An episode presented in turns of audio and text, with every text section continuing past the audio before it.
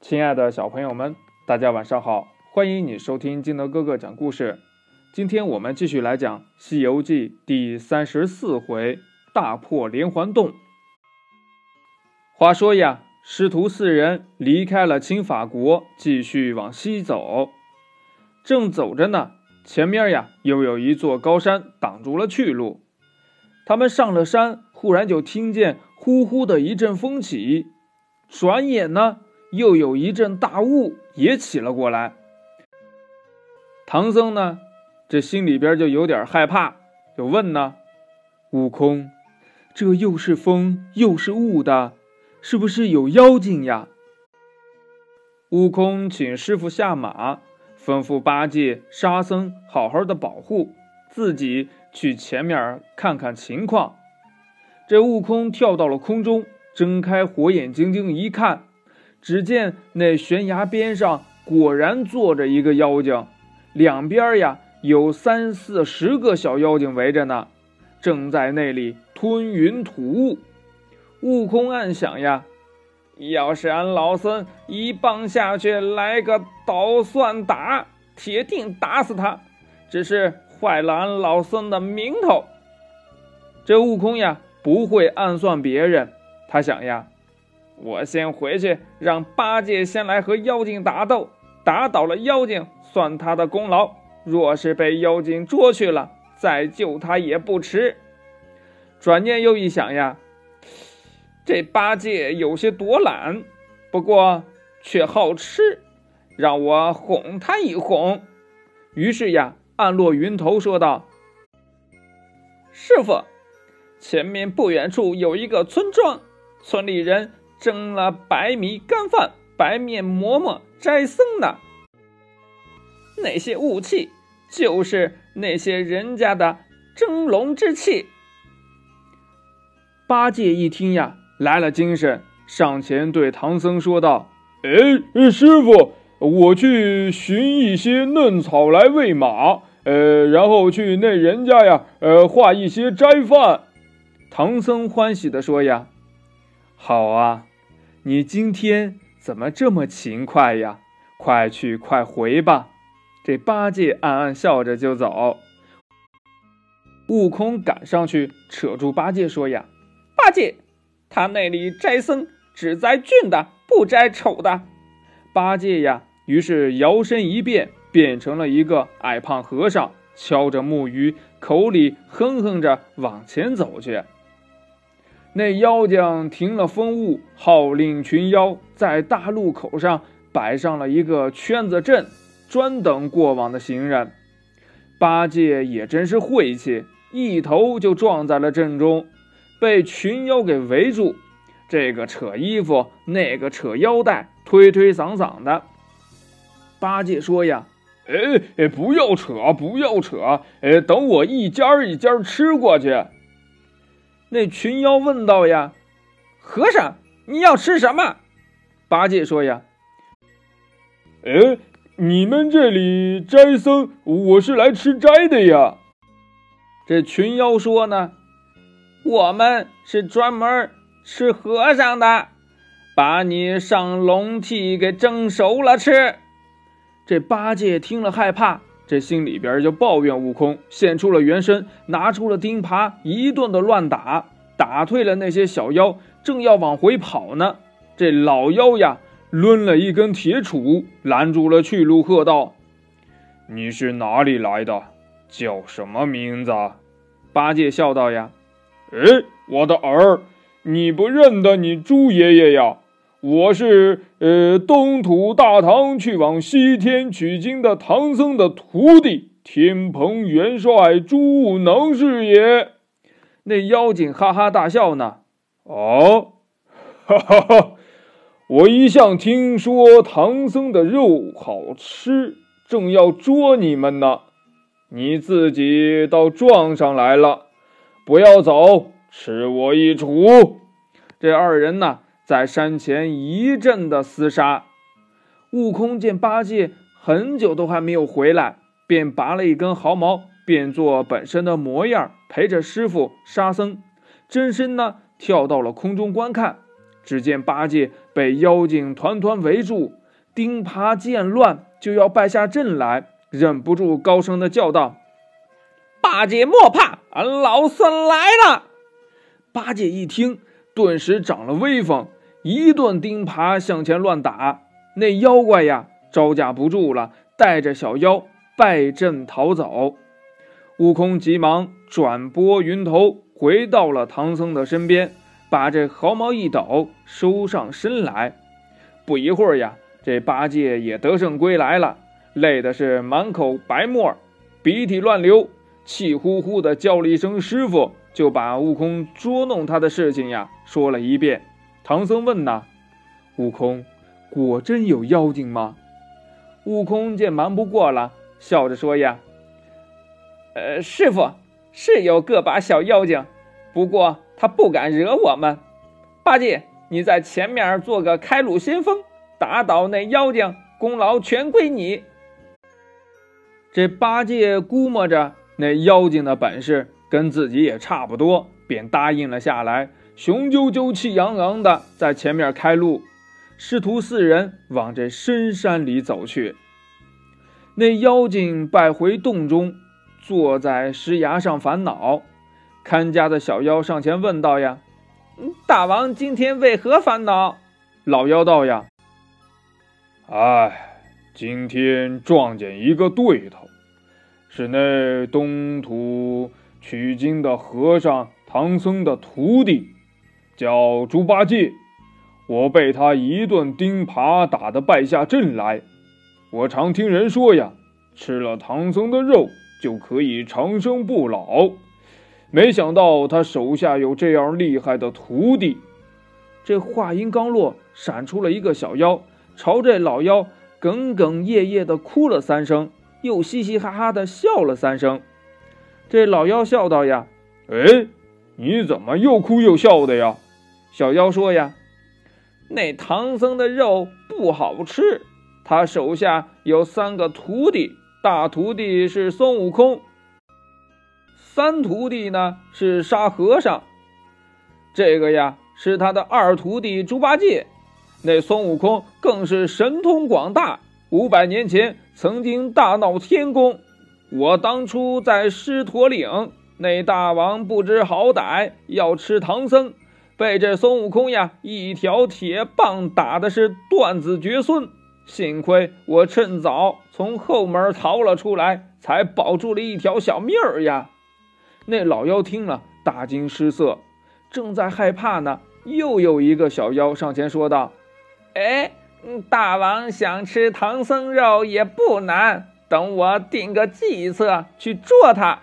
那老妖说呀：“哦，你有什么计策？”小妖说呀：“我有一个分瓣梅花计。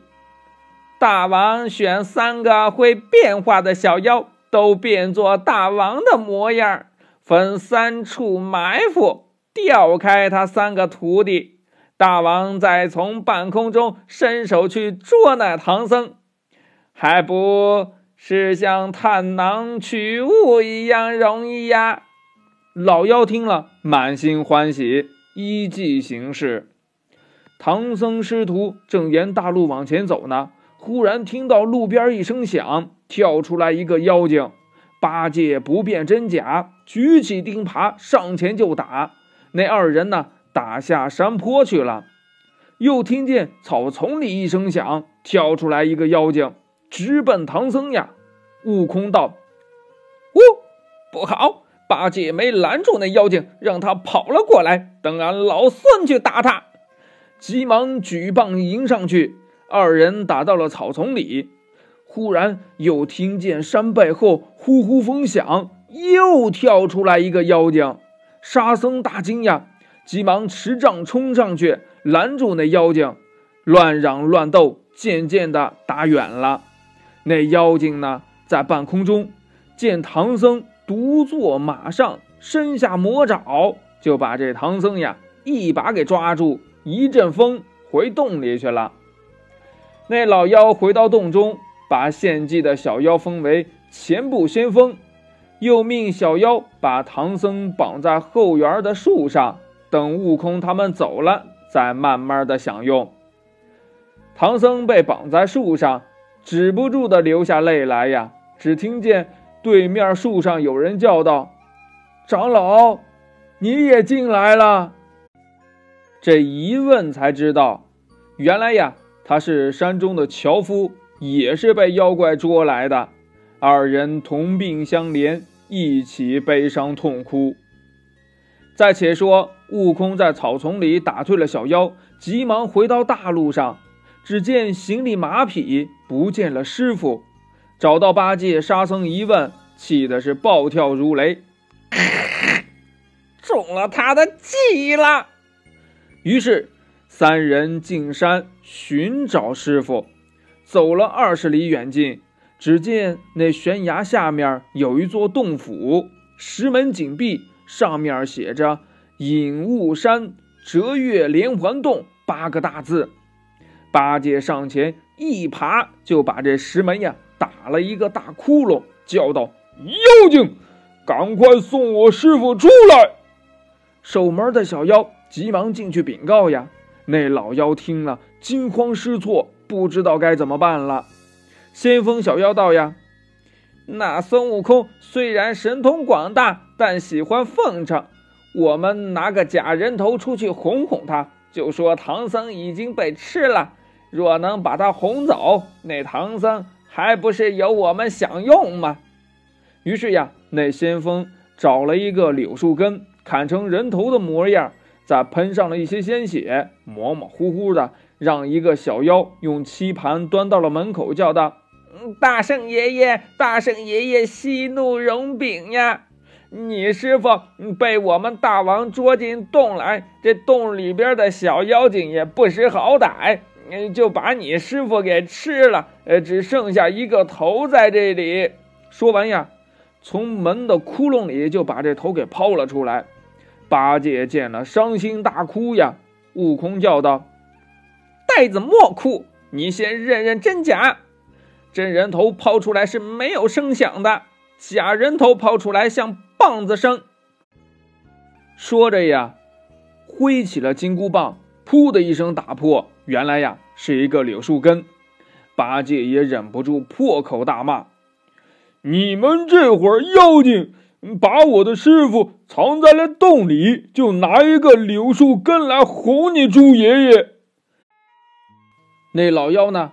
急忙命令小妖去剥皮亭里找了一个吃剩下的头，啃干净头皮，还用这盘呀拿了出来，叫道：“嗯，大圣爷爷，先前那个确实是假的，呃，这个才是真的，是我们大王留着镇宅子的，呃，现在献出来还给你们吧。”把一个头呢，又从这门窟窿里边给扔了出来，血淋淋的乱滚呢。